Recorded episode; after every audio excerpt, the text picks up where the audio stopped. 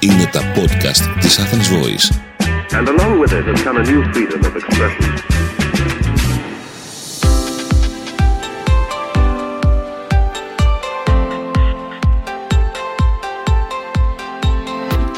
Γεια σας, είμαι η Αστερία Σταματάκη και σας καλωσορίζω στο podcast Health Bites.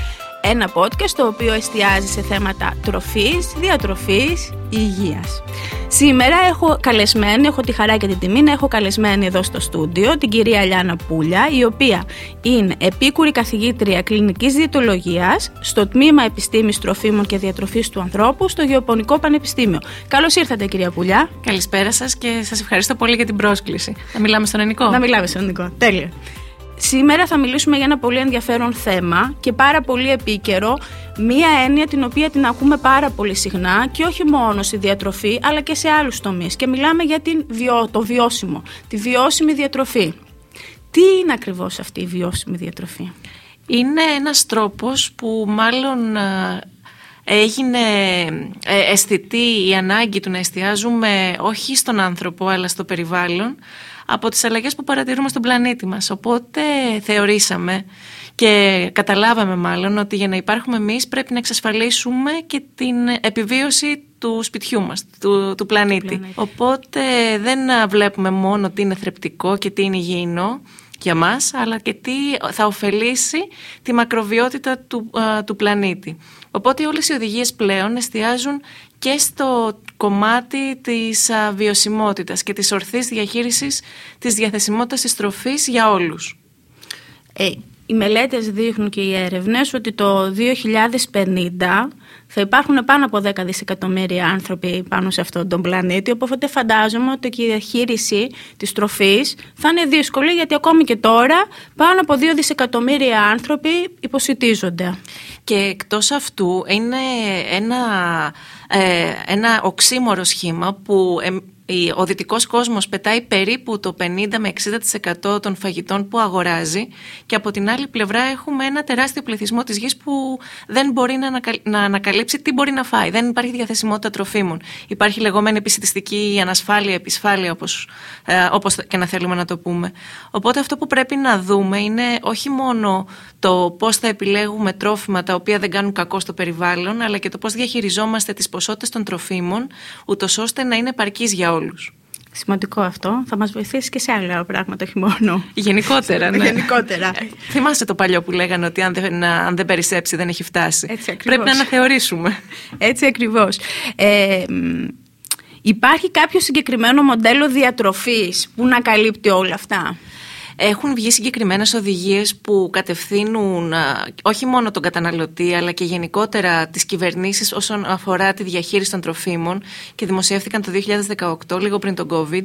Αλλά ακόμη και το μεσογειακό πρότυπο διατροφής πλέον θεωρείται ένα από τα πιο βιώσιμα πλαίσια διατροφής και τρόπου ζωής. Πάντα καταλήγουμε εκεί. Πάντα καταλήγουμε εκεί, μάλλον. Και πρέπει να δούμε και γιατί καταλήγουμε πάντα εκεί.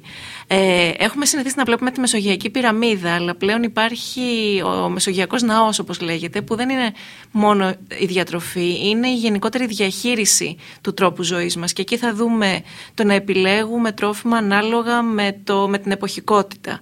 Με το να επιλέγουμε τρόφιμα τα οποία είναι τοπικά, γιατί το αποτύπωμα του άνθρακα το λεγόμενο εξαρτάται όχι με τον τρόπο μόνο παραγωγής, αλλά και με το, τα μέσα που χρησιμοποιούμε για να φτάσει το τρόφιμο σε εμάς. Δηλαδή να καταναλώνουμε κοινό, ας πούμε, δεν θεωρείται και τόσο. Ούτε μάγκο, ούτε μάγκο. Αν, δεν, αν δεν βρούμε ένα δέντρο που να παράγει μάγκο στη γειτονιά μας. Ε, γενικά πρέπει να αποφεύγουμε τρόφιμα τα οποία ταξιδεύουν και ταξιδεύουν για πολλές ώρες και με μέσα τα οποία δεν είναι Είναι κάτι το οποίο καίει περισσότερη βενζίνη από αυτό που θα χρειαζόταν. Οπότε, ε, τοπικά προϊόντα, εποχικότητα. Και αυτό θα έχει επίσης ένα ενδιαφέρον. Θα έχει πολύ ενδιαφέρον να δούμε από τα νέα παιδιά αν μπορούν να αναγνωρίσουν τι είναι εποχικό και τι όχι. Νομίζω είναι δύσκολο. Πολύ δύσκολο. Α πούμε, η ντομάτα ξέρουμε ότι είναι σωστό να την τρώμε το καλοκαίρι. Όχι. Τα, νέα παιδιά όχι. Ναι, σίγουρα. Εγώ θυμάμαι ότι δεν τρώγαμε ντομάτα. Οι φράουλε φράουλες ναι. μπορείς να βρεις όλο το χρόνο πια. Ενώ εμείς ξέραμε ότι είναι δύο ή τρεις μήνες κοντά στο καλοκαίρι. Ακριβώς. Η παράδοση. Η παράδοση. Οι παραδοσιακές συνταγές. Και ένα σημαντικό κομμάτι της παράδοσης είναι ότι αξιοποιούσαν τα πάντα.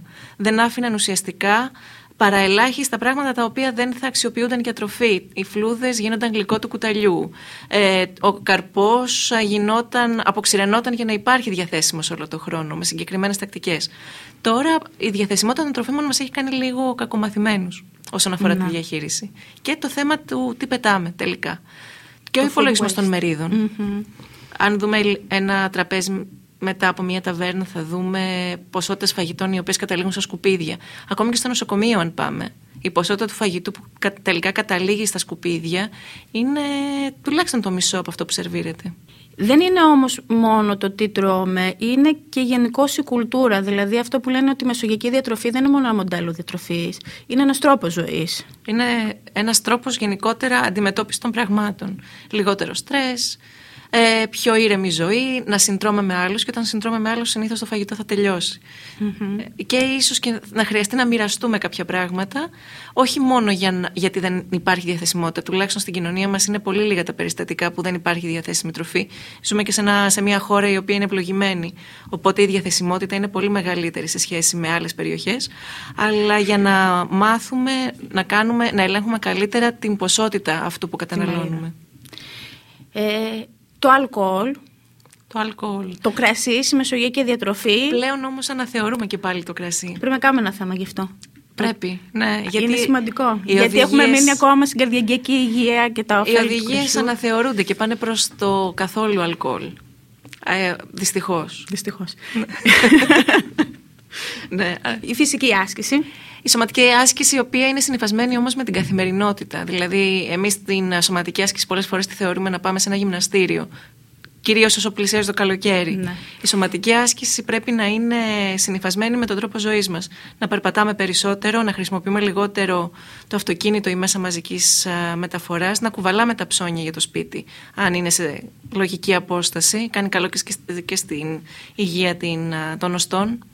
Ε, και γενικά να παίζουμε, να κινούμαστε και να είμαστε λίγο πιο δραστήριοι μακριά από οθόνες. οθόνες. Σημαντικό αυτό και δύσκολο όμως, γιατί βλέπουμε ότι όλοι από, τους, από πιο, το πιο μικρό μέχρι το πιο μεγάλο έχει μία οθόνη. Βέβαια υπάρχει και η τάση τώρα για, τα, για την α, γενιά των Z ότι απομακρύνονται από τα smartphones και πηγαίνουν προς παλιότερες τεχνολογίες ακριβώς για να απαγκιστρωθούν από αυτήν την, τον μικρό εθισμό. Μακάρι είναι σημαντικό αυτό.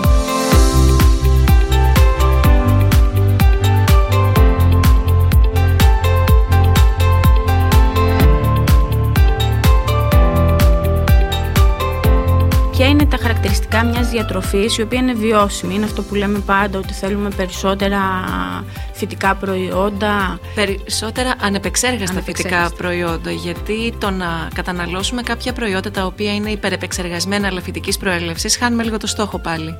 Θέλουμε να είναι τρόφιμα τα οποία υφίστανται τη λιγότερη δυνατή ταλαιπωρία μέχρι να φτάσουν σε εμάς από τον παραγωγό στον καταναλωτή και διανύουν και τη μικρότερη δυνατή απόσταση.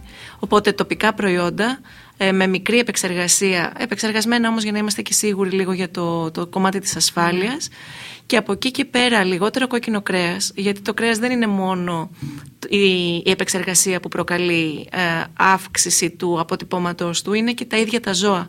Τα ζώα παράγουν διοξίδιο. Τα φυτά παράγουν οξυγόνο. Οπότε έχουμε συγκριτικό πλεονέκτημα του να τρώμε ε, τρόφιμα τα οποία είναι φυτικής προέλευσης. Ε, και επίσης όσο το δυνατόν λιγότερα τρόφιμα τα οποία ταξιδεύουν όπως είπαμε από το εξωτερικό. Εντοπιότητα, εποχικότητα και ποικιλία.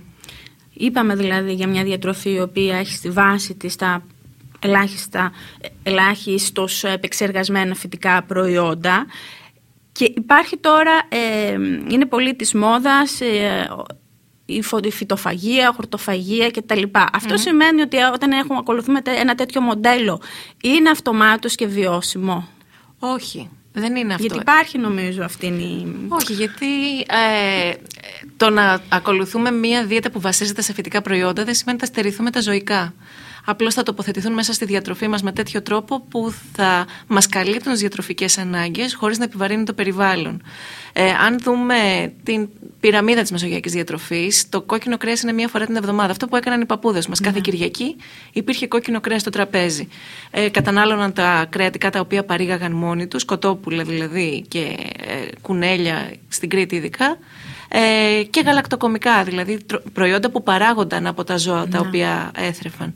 Τα γαλακτοκομικά και τα τυροκομικά προϊόντα είναι ζωικά προϊόντα, όμως καλύπτουν πολύ καλά την πρωτεΐνη ή το αυγό θα μπορούσε να μας καλύψει την πρωτεΐνη, ε, τη ζωικής προέλευσης πρωτεΐνη. Και από εκεί και πέρα όσπρια, σαλάτες, φρούτα και σπόροι, οι οποίοι θα μπορούσαν να καλύψουν ένα, πλήρως ένα διατροφικό πρότυπο, το οποίο θα προσωμιάζει προς τα υγιεινά πρότυπα διατροφής. Είναι μεσογειακή μέσα. Εκεί είναι ε, η DAS, η δίαιτα DAS για την Ναι. υπέρταση, είναι η Okinawa, είναι διαιτολόγια δηλαδή τα, οι οποία δεν απαγορεύουν τις ζωικές πρωτενε, απλώς τις περιορίζουν. Αυτό το λέω γιατί υπάρχει και η εντύπωση ότι είμαι χορτοφάγος και είμαι από άποψη και τη σέβομαι απόλυτα και ότι ταυτόχρονα αυτό μειώνει και το οικολογικό αποτύπωμα, το οποίο δεν σημαίνει πάντα, γιατί υπάρχουν πολλοί χορτοφάγοι, όπως είπες πριν, που καταναλώνουν πάρα πολλά επεξεργασμένες, επεξεργασμένες φυτικές τροφές. Ναι, το να καταναλώσεις για παράδειγμα ένα μπιφτέκι, ε, ένα μπέργκερ το οποίο είναι από φυτικά προϊόντα αλλά βρίσκεται, ε, έχει ταξιδέψει από την Αμερική, είναι συσκευασμένο, ε, κατεψυγμένο κλπ.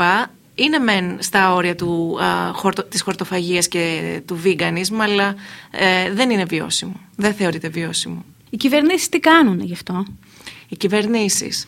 Ε, γενικά υπάρχει μια τάση προς το να κατευθυνθούμε προς ορθότερη διαχείριση γενικότερα της τροφής και των α, απορριμμάτων. Είμαστε σχετικά μακριά γιατί το, να- για να δράσουν οι κυβερνήσεις χρειάζεται και ευαισθητοποίηση του κόσμου. Δηλαδή εμείς κινούμε και εμείς διαλέγουμε και τους κυβερνώντες. Οπότε η ευαισθητοποίησή μας θα φέρει και τις αλλαγές που περιμένουμε. Όσον αφορά το food waste, ποιες, ήταν, ποιες είναι οι συμβουλές που θα δίναμε στους ακροατές μας; Τι μπορούμε να κάνουμε εμείς οι ίδιοι; να υπολογίζουν τις μερίδες που θα χρειαστούν μέσα στην εβδομάδα και να μάθουν να υπολογίζουν πιο σωστά το μέγεθος της μερίδας στο σπίτι. Αυτό θα κάνει διπλό καλό και στο κομμάτι της διαχείρισης του βάρους αλλά και στο κομμάτι του να καταλήξει λιγότερο από το φαγητό που παράγουμε στα σκουπίδια. Ε, και σε περίπτωση που θα μαγειρέψουμε κάτι περισσότερο, μην διστάσουμε να το καταψύξουμε σωστά. Οπότε θα μπορούσαμε να έχουμε έτοιμο φαγητό κάποια άλλη μέρα της εβδομάδας. Ε, ή να δώσουμε την- το επιπλέον φαγητό που θα μας περισσέψει στους ε, οικονομικά ευάλωτους. Υπάρχουν δι- δομές και υπάρχουν και τρόποι για να βοηθήσουμε άτομα τα οποία δεν έχουν πρόσβαση σε ασφαλές, γευστικό και ικανό φαγητό για να τους θρέψει. Οπότε στο αξιοποιήσουμε διαφορετικά. Τέλεια.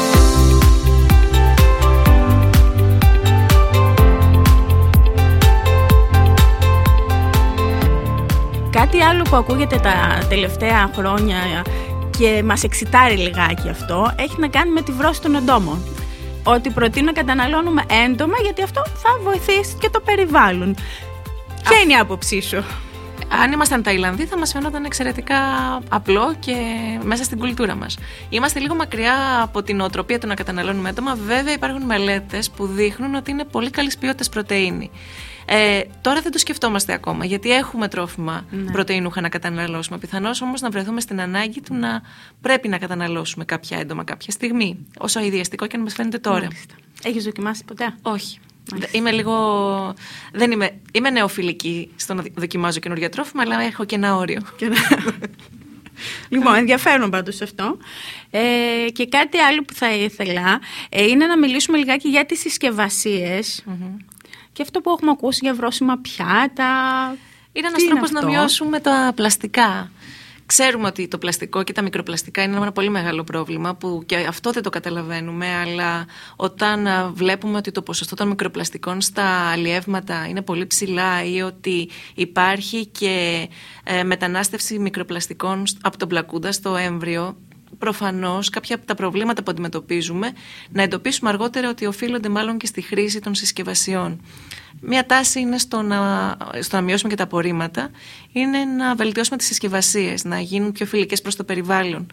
Μειώνεται το πλαστικο με χάρτινες συσκευασίες. Βέβαια δεν ξέρω ποιο είναι το, η επίπτωση αυτή στα δέντρα για να παραχθεί το χαρτί. Σημαντικό και αυτό. Ε, αλλά είναι μια τάση στο να μπορούμε να καταναλώσουμε και τη συσκευασία. Ή μάλλον το, το σκεύος με το οποίο μας σερβίρεται το φαγητό. Και αυτό είναι κάτι το οποίο το είδαμε εν μέσω COVID, όπου όταν δούλευα στο, στο νοσοκομείο σκεφτόμασταν ακόμη και την, το να δίνουμε το φαγητό σε βρόσιμα ε, σκεύη, ούτως ώστε να μην χρειαστεί να πετάξει κάτι ο ασθενής, Ναι. αλλά και ταυτόχρονα να ενισχύσουμε και τη διατροφική του πρόσληψη. Βρόσιμο δηλαδή; Πιάτα τα οποία είναι από σπόρους και μπορούν να καταναλωθούν σαν παξιμάδι είναι, Μάλιστα. τα οποία υγραίνεται με την υγρασία του τροφίμου και γίνεται ένα, όπως είναι ο ντάκος. Ναι.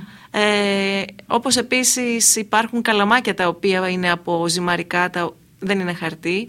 Ε, έχουν μια επίγευση περίεργη, αλλά και πάλι δεν είναι, είναι φιλικά προς το περιβάλλον.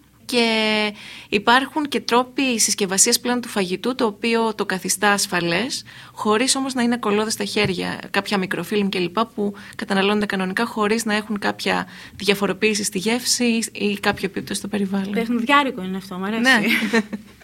Εσύ τι κάνεις Λιάννα, Εγώ τι κάνω. προσωπικά. Εγώ προσωπικά προσπαθώ να φέρνω τρόφιμα από το σπίτι, ούτως ώστε να αποφύγω να χρησιμοποιώ πλαστικές συσκευασίε, ακόμη και νερό. Προσπαθώ να περιορίζω τη σπατάλη του φαγητού και προσπαθώ να ακολουθώ λίγο την εποχικότητα. Δεν είναι πολύ εύκολο. Ε, αλλά τουλάχιστον αποφεύγω να αγοράζω τροπικά προϊόντα και τρόφιμα τα οποία είναι πολύ μακριά από την κουλτούρα μας. Είσαι αισιόδοξη. Δηλαδή ο κόσμος... Σαν άτομο αισιόδοξη είμαι. Ο κόσμος κάποια στιγμή θα την βρει την άκρη του, θεωρώ. Αλλά ο, πρέπει να κάνουμε τα σωστά βήματα. Πρέπει δηλαδή να γίνουμε λίγο πιο συνειδητοποιημένοι συνολικά. Εμείς οι διαιτολόγοι πώς μπορούμε να ευαισθητοποιήσουμε τον κόσμο; Ε, με αυτό που κάνουμε συνήθως, δηλαδή με, με το να μιλάμε. Να μιλάμε και να ακούμε παράλληλα, ούτως ώστε να βρίσκουμε πατήματα και τρόπους να αλλάξουμε την οτροπία του ατόμου.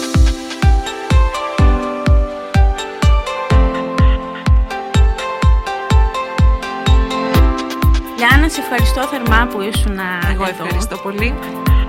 Όλα αυτά είναι πάρα πολύ ενδιαφέροντα θέματα και είναι θέματα τα οποία πρέπει να μας κινητοποιήσουν. Να μας ευαισθητοποιήσουν και να αλλάξουμε. Σας ευχαριστώ θερμά. Μόλις ακούσατε ακόμη ένα επεισόδιο του podcast Health Bites. Να είστε καλά, να προσέχετε τον εαυτό σας και τον πλανήτη μας. Ήταν ένα podcast από την Athens Voice. Μπορείτε να ακούσετε τα podcast της Athens Voice στο athensvoice.gr και στο Spotify, στο Apple Podcast και το Google Play Music.